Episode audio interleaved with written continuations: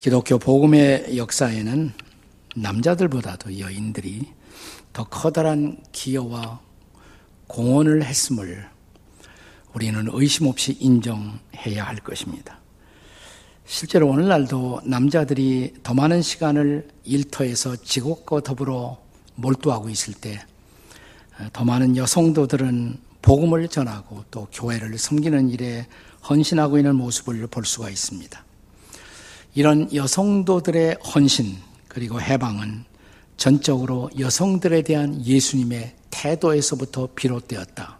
이렇게 말할 수가 있습니다.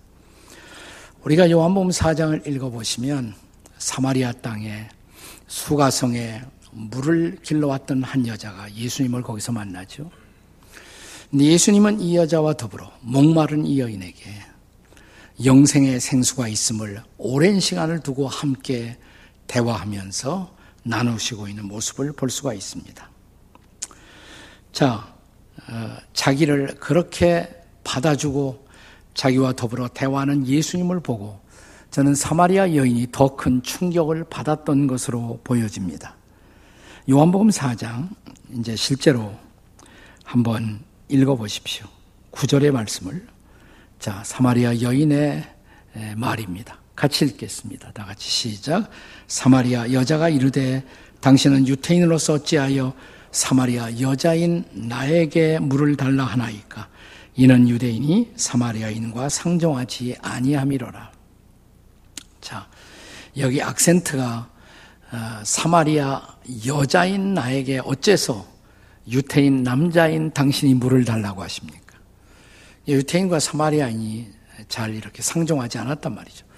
더군다나 여성과 남성이 대화가 쉽지 않았던 그때 이렇게 한 여성을 상대로 말씀을 어, 주고받는 예수님의 모습 앞에 이 여인은 얼마나 충격을 받았을까요? 드디어 이 여인으로부터 예수님은 이제 어, 그 예수님을 선포하는 놀라운 주제로 변화를 받게 됩니다. 자, 이제 이 여인이 물 길러 왔다가 물동이를 버려두고 동네에 들어가죠. 그리고 뭐라고 외쳐야 됩니까? 요한복음 4장. 자, 한번 29절의 말씀을 같이 한번 읽겠습니다. 다 같이 시작. 내게 행한 모든 일을 내게 말하는 사람을 와서 보라. 이는 그리스도가 아니냐. 이제 이 여인은 예수님이 그리스도라고 구세주라고 자기 동네에 들어가서 증거하기 시작합니다. 그러니까 전도자가 된 거예요, 이제는. 증거하는 사람이 되는 것입니다. 우리는 예수님이 세계 복음화를 위해서 특별히 그 복음화의 전략으로 12명의 남자를 뽑아 그들을 열두 제자로, 열두 사도로 명하셨음을 이미 살펴보았습니다. 자, 그런데 예수님은 정령 남자들만을 쓰시고 또 남자들만을 당신의 선교 전략의 중요한 방편으로 삼으셨을까요? 자, 일단 우리가 누가복음 8장 1절의 말씀을 한번 같이 읽어 보겠습니다. 누가복음 8장 1절입니다. 다 같이 시작. 그 후에 예수께서 각 성과 마을에 두루 다니시며 하나님의 나라를 선포하시며 그 복음을 전하실 때 열두 제자가 함께 하였고 자, 열두 제자가 이제 앞장서서 복음을 전하게 됩니다. 열두 제자, 남성 제자죠. 그들 뿐이었을까요? 자, 그 다음 절. 그러니까 누가복음 8장 1절을 읽었는데 그 다음 절은 몇 절입니까? 대답이 어렵지 않죠? 네, 2절. 네, 2절, 3절 같이 읽겠습니다. 시작. 또한 악귀를 쫓아내심과 병 고침을 받은 어떤 여자들 곧 일곱 귀신이 나간 자 막달라인이라는 마리아와 헤롯의 청지기 구사의 아내 요한나와 수산나와 다른 여러 여자가 함께하여 자기들의 소유로 그들을 섬기더라. 자, 열두 제자뿐이 아니다 이 말이에요. 남성 제자뿐이 아니다.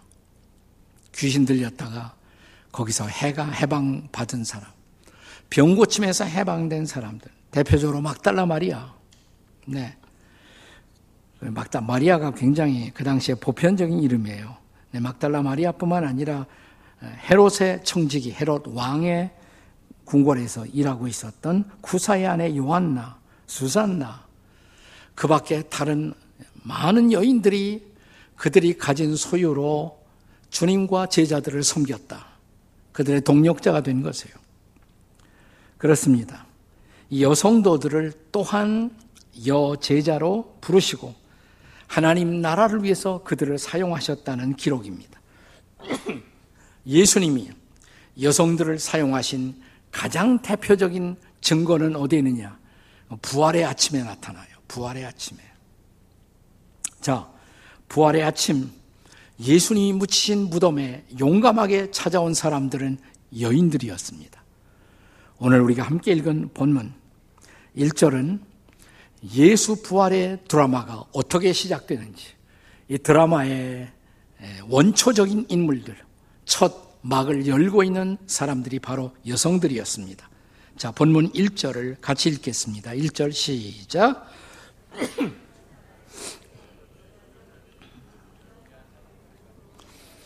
네, 안식 후 첫날, 그러니까 안식일은 유태인들이 항상 토요일이에요. 그 다음 첫날, 지금 우리의 주일이죠, 주일. 주일에 새벽에 여인들이 준비한 향품을 가지고 어디에 왔어요? 예수님의 무덤에 찾아왔다는 것입니다. 예수님의 시체지만 거기에 향품을 발라드리려고 찾아왔던 여인들. 여기서 부활의 드라마는 시작됩니다. 그리고 거기서 끝나는 것이 아니라 바로 그 여인들이 부활의 첫 번째 증언자로 나타나는 모습을 볼 수가 있습니다. 본문의 9절, 10절에 오시면 이제 예수님의 부활을 확인하고 부활의 사실을 알린 사람들이 바로 이 여인들이었음을 우리는 볼 수가 있습니다. 자, 이 여인들이 그럼 부활의 첫 번째 증인이 되기까지 그들이 짧은 시간 겪었던 심리적인 단계를 오늘 우리는 이 본문을 통해 함께 추적해 보고자 합니다. 그것은 우리도 이 여인들처럼 부활의 증인이 되기 위해서입니다. 자, 그들이 짧은 시간이었지만 거기에서 겪었던 그 심리적인 단계, 그 첫 번째 단계가 어떤 단계였습니까? 우리가 그 단계를 근심의 단계, 혹은 당황의 단계, 뭐 의심의 단계, 이렇게 말할 수가 있습니다. 자, 본문은 안식 후 첫날, 지금의 주일이라고 그랬죠. 주일날 아침에 예수님의 무덤을 찾아왔던 여인들의 반응을 먼저 기록하고 있습니다. 3절 그리고 4절. 자, 3절 4절 같이 읽습니다. 시작. 들어가 주 예수의 시체가 보이지 아니하더라. 이로 인하여 뭐 했어요? 근심할 때. 네, 들어가 보니 거기 주 예수의 시체가 보이지 않았다는 것이에요. 그 유태인들의 무덤은 우리 한국 사람들이 쓰는 무덤과는 좀 다릅니다. 돌 무덤이에요. 그러니까 무덤 안에 들어가면 넉넉한 공간이 있겠죠. 그돌 무덤 안에다가 이렇게 시체를 눕혀 놓는 것입니다. 근데 딱 들어가 보니까 거기 이제 향품을 아마 발라드리려고 들어갔을 거예요. 예수님의 시체가 안 보여요. 무덤 문은 열려 있고 예수님의 몸은 보이지 않고. 근데 그들이 근심했다 그랬습니다. 근데 근심했다는 날이 말이 자 히라보로는 아포레아 아포리아라는 단어로 되어 있는데 자 이 말을 영어로 번역하면서 소위 NIV 영어 성경으로 제일 많이 요즘 읽혀지는 성경인데 NIV 번역에 보면 wondering wondering 했다 궁금했다 뭐 의심했다 뭐 이렇게 번역할 수가 있겠죠. 근데 킹 제임스 버전 가장 권위 있는 오래 읽어온 킹 제임스 버전에는 이 단어를 perplexing 그랬어요. perplexing, 당황함 이라고 번역할 수가 있겠죠. 우리 현대어로 우리가 자주 읽게 되는 우리 메시지 성경에 보면 이 대목을 그들은 어찌된 영문인지 몰라 당황했다. 이렇게 번역하고 있습니다. 대부분의 현대역들 또 표준 세번역에도 당황이라는 단어로 번역하고 있는 것을 볼 수가 있습니다. 자, 왜 당황했을까요? 예수님의 시체가 없어졌으니까 아마 즉각적으로 떠오르는 생각, 누가 예수님의 시체를 훔쳐간 것 아닐까? 네, 이걸 도적설이라고 그래요. 아마 그렇게 생각할 수도 있습니다. 그러나 도적질 할 수 없는, 도둑질 할 수 없는 그런 상황이죠. 왜냐하면 여러분이 마태복음 27장 62절, 63절, 64절에 보시면 이런 기록들이 나와요. 대제사장과 바리새인들이 빌라도를 찾아옵니다. 요청을 해요. 빌라도 총독에게 어, 저 속이는 자가 예수를 말하는 거예요. 저 속이는 자가 살아생전에 자기가 죽으면 사흘 만에 부활한다. 이렇게 말했기 때문에 그런 헛소리가 퍼지지 않도록 당신이 빌라도가 좀 명령을 해서 그 무덤을 적어도 사흘 동안 굳게 지키도록 해 주십시오. 허락을 했어요. 자, 그러니까 로마의 병정들이 예수님의 무덤을 지키고 있었을 거예요. 로마의 관리에 의하면 중요한 무덤일수록 네 명의 군인이나 지금 한국으로 말하면 경찰 뭐 이런 사람들이 가드가 한조가 되어서 교대로 지키는 거예요. 이런 상황에서 도둑질이 가능할 수 있었을까요? 가능하지 않아요. 자, 그러면 그분의 시체는 어디로 갔을까? 무덤은 왜 비었을까? 유일한 정답, 그것은 예수님이 부활하셨기 때문입니다. 할렐루야. 물론 이것을 설명하기 위한 다양한 시도들이 있었습니다. 어떤 사람들은 도둑설 대신에 기절설이라는 것을 주장했어요. 기절설. 예수님이 십자가에서 진짜 죽으신 것이 아니라 잠깐 기절하셨는데 그 선선한 돌로 된 무덤 속에 들어가 시간이 경과되니까 예수님이 깨어 일어나셨고 무덤돌을 유유히 굴리시고 그분이 걸어 나가셨다. 이걸 기절설이라고 그래요. 기절설. 근데 가능하겠습니까? 그것이? 우선 예수님이 십자가에 돌아가셨을 때 물과 피가 한꺼번에 나왔어요. 물과 피가 함께 나오는 것은 완전한 사망이에요. 그것은. 비록 완전히 사망하지 않으셨다고 할지라도. 자, 아침 9시부터 오후 3시까지 그렇게 십자가에 매달려서 극도의 고통을 당하신 그분. 그분이 거기에서 깨어 일어나 그 무덤돌도 몇 사람의 장 정도 굴리기 힘드는 거예요. 그것을 굴리고 나간다 가능했을까요? 가능하지 않아요. 또 하나의 사람들이 제시한 왜 예수님이 부활했고 또 소위 무덤이 비었는가 그랬을 때 예수님의 제자들이 예수님 들어가 있는 무덤이 아니라 다른 무덤을 찾아갔다. 이건 다른 무덤설이라고 그래요. 다른 무덤설. 그러면 만약 다른 무덤에 찾아가 보고 어, 헛소리로 예수님 부활하셨다 그렇게 외쳤다면 예수님이 어딘가 계셨을 거 아니에요. 그 시체가. 예수의 제자들이 부활을 외쳤을 때 무슨 소리 하냐 여기 있는데 그러면 끝나는 거예요. 기독교의 모든 메시지는 거기서 끝나는 것입니다. 또 환상설도 있어요. 예수님을 너무 사모했던 제 아들이 얼결에 환상을 보고 부활하셨다는 소식을 퍼뜨린 것이다. 어떤 사람에게 환상은 가능합니다.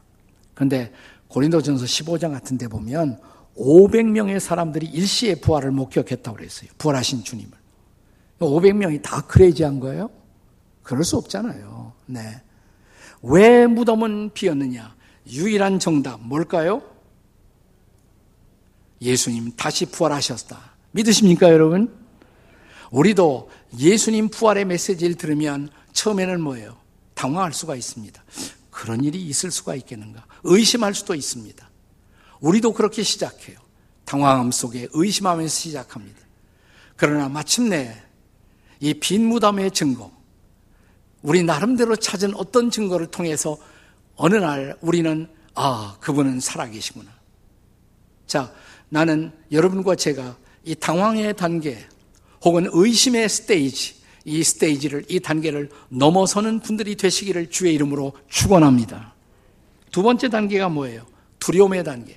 처음에 당황하던 의심하던 이 여인들이 이제는 두 번째 두려움의 단계로 들어섭니다. 다 같이 두려움의 단계. 5절 보세요. 5절. 자, 5절을 같이 읽겠습니다. 시작. 여자들이 두려워 얼굴을 땅에 대니 두 사람이 이르되 어찌하여 살아있는 자를 죽은 자 가운데서 찾느냐. 두려워했어요, 여인들이. 왜 두려워했을까요? 그 직전 구절에 보시면 4절 하반부에 문득 찬란한 옷을 입은 두 사람이 곁에 서는지라. 그러니까 두려워진 거예요. 여기 찬란하다, 찬란한 옷을 입었다, 찬란하다라는 말이 원어에는 아스트랍토라는 단어로 쓰여집니다. 이 단어를 문자 그대로 영어로 번역하면 lightning, 번개 같은 빛이잖아요. 번개 치는 빛. 네. 그 빛 속에 누군가가 보인단 말이죠. 어, 이게 도대체 누구야? 성경이 말하는 것처럼 그들은 천사이지만 이 여인들은 그들을 천사로 인식하지 못했을지도 모릅니다. 하지만 어떤 신적인 존재 혹은 어떤 신적인 현현 하나님이신가? 도대체 누군가? 그리고 그 순간 그들의 마음속에 두려움이 엄습한 것입니다. 자, 여기 5절의 증언처럼 그래서 그들은 두려워했다. 이 두려워했다는 말이 emphobos라는 단어인데 두 가지 단어가 결합된 말이에요. in, 영어로 in, phobos는 phobia. 여러분, phobia라는 단어를 많이 쓰잖아요, 우리가. phobia가 두려움 속에 사로잡혔다, 이 말이에요. 두려움에 사로잡혔어요.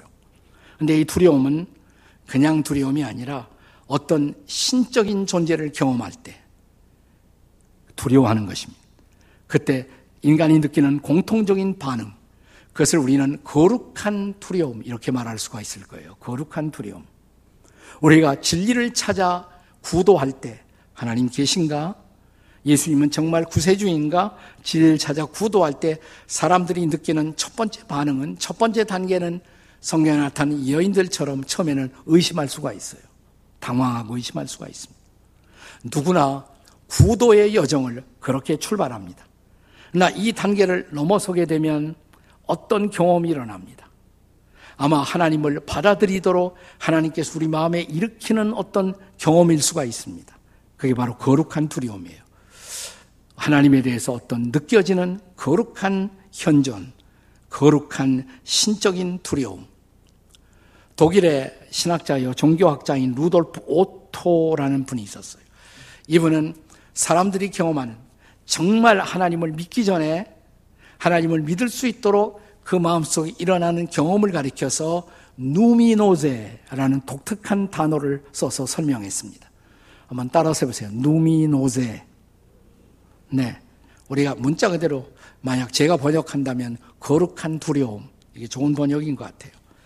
자, 이 말을 한 루돌프 오토 자신의 설명입니다. 한번 들어보세요. 나의 이성 밖으로부터, 나의 자아 밖으로부터 엄습해오는 거룩한 감정, 설명하기 어려운 두렵고도 떨리는 신비한 신적 현존의 체험, 그걸 가리켜서 누미노제라고 한다는 것입니다. 누미노제. 그리고 대부분 우리가 참된 그리스도인이 되기 전에, 진정한 신앙의 사람이 되기 전에 우리를 준비시키기 위해서 하나님이 이런 경험을 우리에게 주실 수 있다는 것입니다. 설명하기는 어려워요. 뭐라고 설명하기 어려운데 거부할 수 없는 어떤 신의 현존의 경험. 이게 바로 누미노제다 이 말입니다. 자, 어느 날 몸이 오싹해지고 어, 하나님 정말 내 곁에 계실까? 그분 찾아오시나? 내 마음속에 이런 거룩한 두려움이 일어나거든.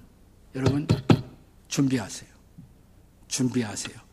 이제 당신이 하나님을 만날 때가 된 것입니다.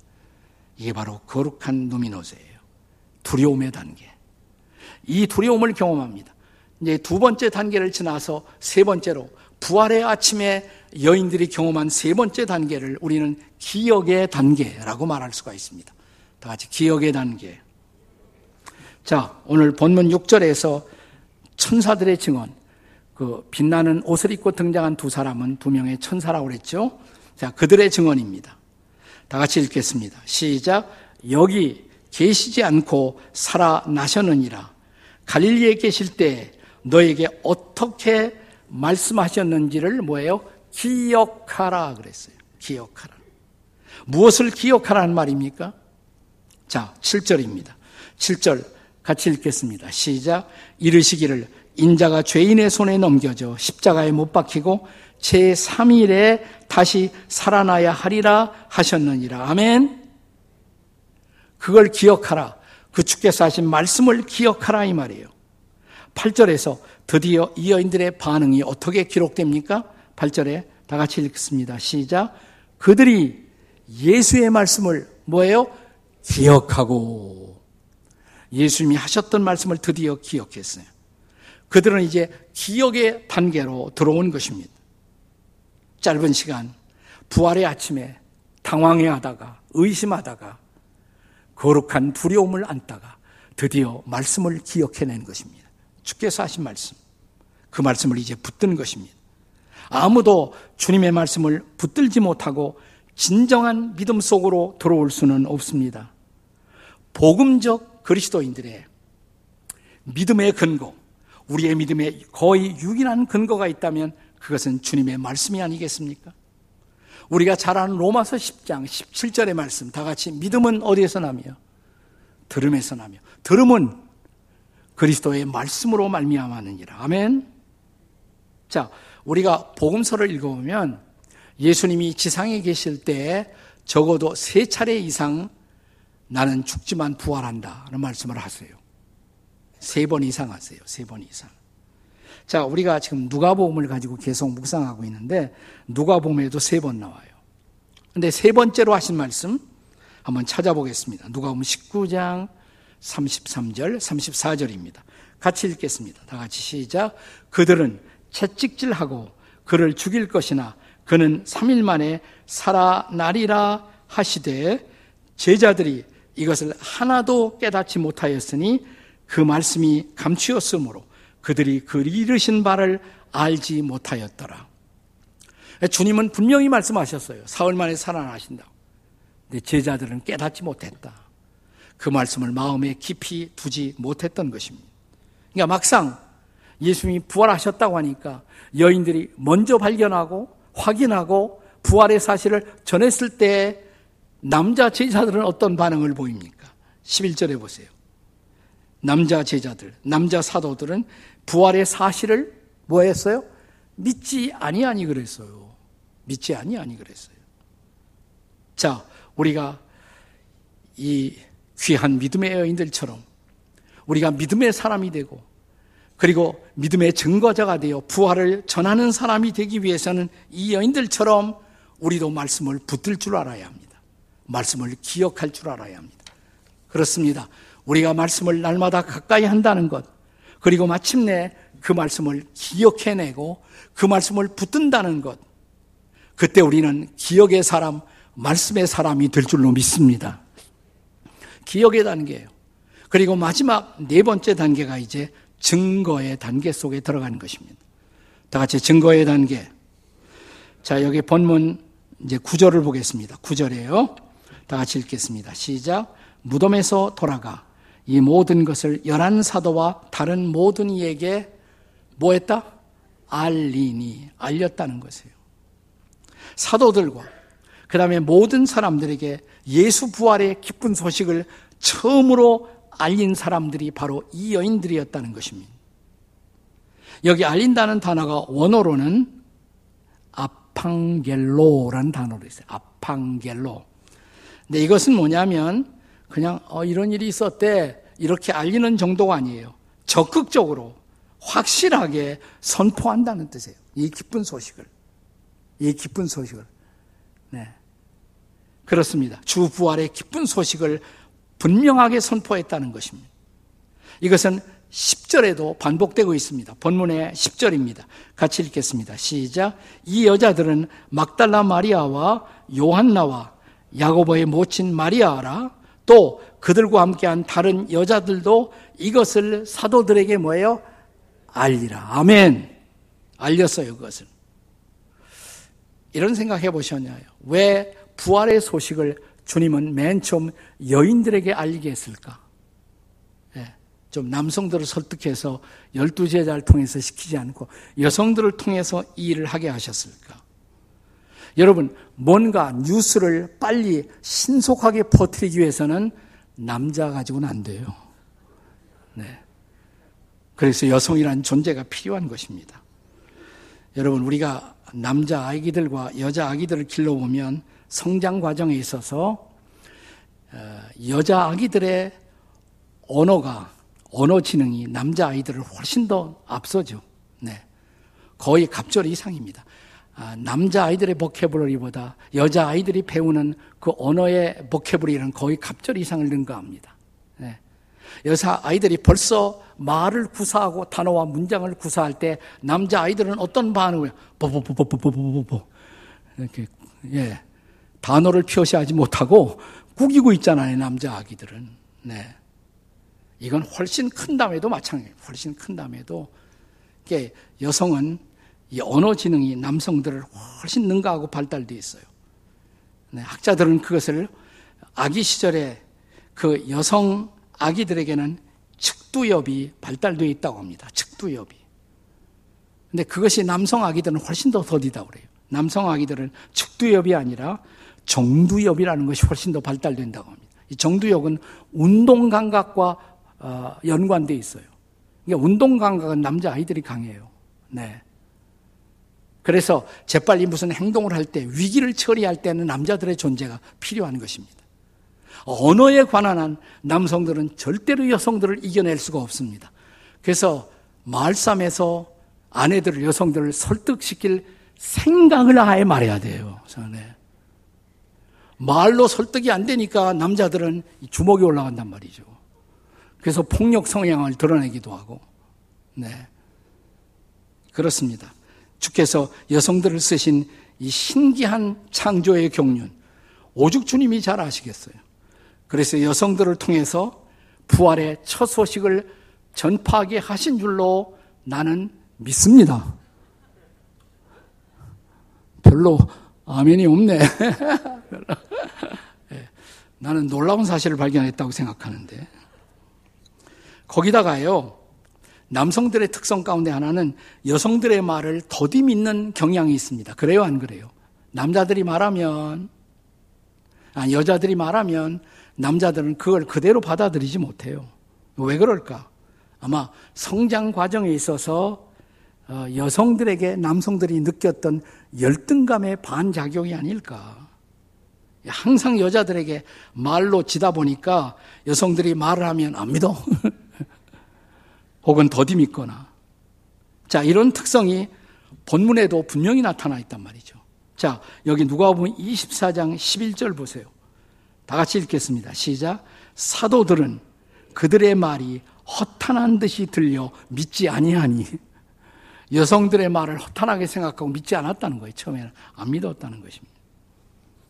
나 그 다음 절에 베드로가 이제 무덤에 들어가서 자기 눈으로 확인을 합니다. 그리고 비로소 이제 베드로가 그리고 다른 남성 사도들이 부활을 증언하는 증언의 자리에 동참하게 됩니다. 그 부활의 위대한 소식에 관한 우리 남성들은 여성들에게 비치고 있습니다. 지금도 복음이 전해지는 과정에 예수 그리스도의 복음이 전해지는 과정에서 얼마나 많은 여성들이 눈부시게 주님 앞에 쓰임을 받고 있습니까? 지상명령의 성취를 위해서요. 자, 그러나 중요한 것은 결국 우리가 증인의 자리에 설 수가 있느냐. 증인이 된다는 거 사실 어려운 것은 아니에요. 증인은 본대로, 느낀 대로 말하면 증인이잖아요. 내가 예수님을 경험한 대로 말하면 돼요. 그것이 증인이에요. 여러분은 지금 그리스도의 증인으로 오늘을 살고 계세요? 부활의 증인으로 살고 계세요? 자, 오늘 보는 말씀은 누가가 기록한 것입니다. 누가 복음에 나와 있잖아요. 자, 누가복음은 누가 기록했다고요? 누가가. 네, 누가복음은 누가가 기록했습니다. 근데 누가복음 말고 누가 기록한 성경책이 또 하나 있어요. 뭐죠? 사도행전이에요, 사도행전. 자, 우리가 잘 아는 사도행전 1장 8절. 그러니까 이것도 누가가 기록한 말씀이죠. 아시죠? 누가복음. 누가 이어서 그 다음에 사도행전 1장 8절의 말씀. 오직 이렇게 시작되죠. 다 같이 시작. 오직 성령이 너에게 임하시면 너희가 권능을 받고 예루살렘과 온 유대와 사마리아와 땅 끝까지 이르러 내 증인이 되리라 하시니라. 아멘. 누가 기록했다고요? 누가가. 네. 우리가 성령이 마시면 증인이 된다고. 예, 결국 우리가 증인의 자리에 서지 못한 것, 어떤 사람은 두려움 때문에, 어떤 사람은 자기 방어 때문에, 어떤 사람은 체면 때문에 우리가 전도하지 못하죠. 그러나 성령이 마시면 우리도 증인이 될 것입니다. 예루살렘, 가까운 곳에서 시작해서 우리는 마침내 땅끝까지 나아갈 것입니다. 열두 제야도 마침내 성령을 체험하고 성령의 도우심을 통해서 땅 끝으로 가잖아요. 근데 여기서 증인이란 단어가 사실은 순교적 증인이란 말이에요. 그들은 모두 순교적 증인이 되어 복음을 땅끝까지 전했습니다. 사랑하는 여러분, 그러므로 중요한 것은 이것입니다. 성령이 임하실 때 순종하시기를 바랍니다. 성령이 임하셔서 성령이 가라 그러면 가십시오. 성령이 입을 열라 그러면 여십시오. 전하라고 말씀하시면 전하십시오.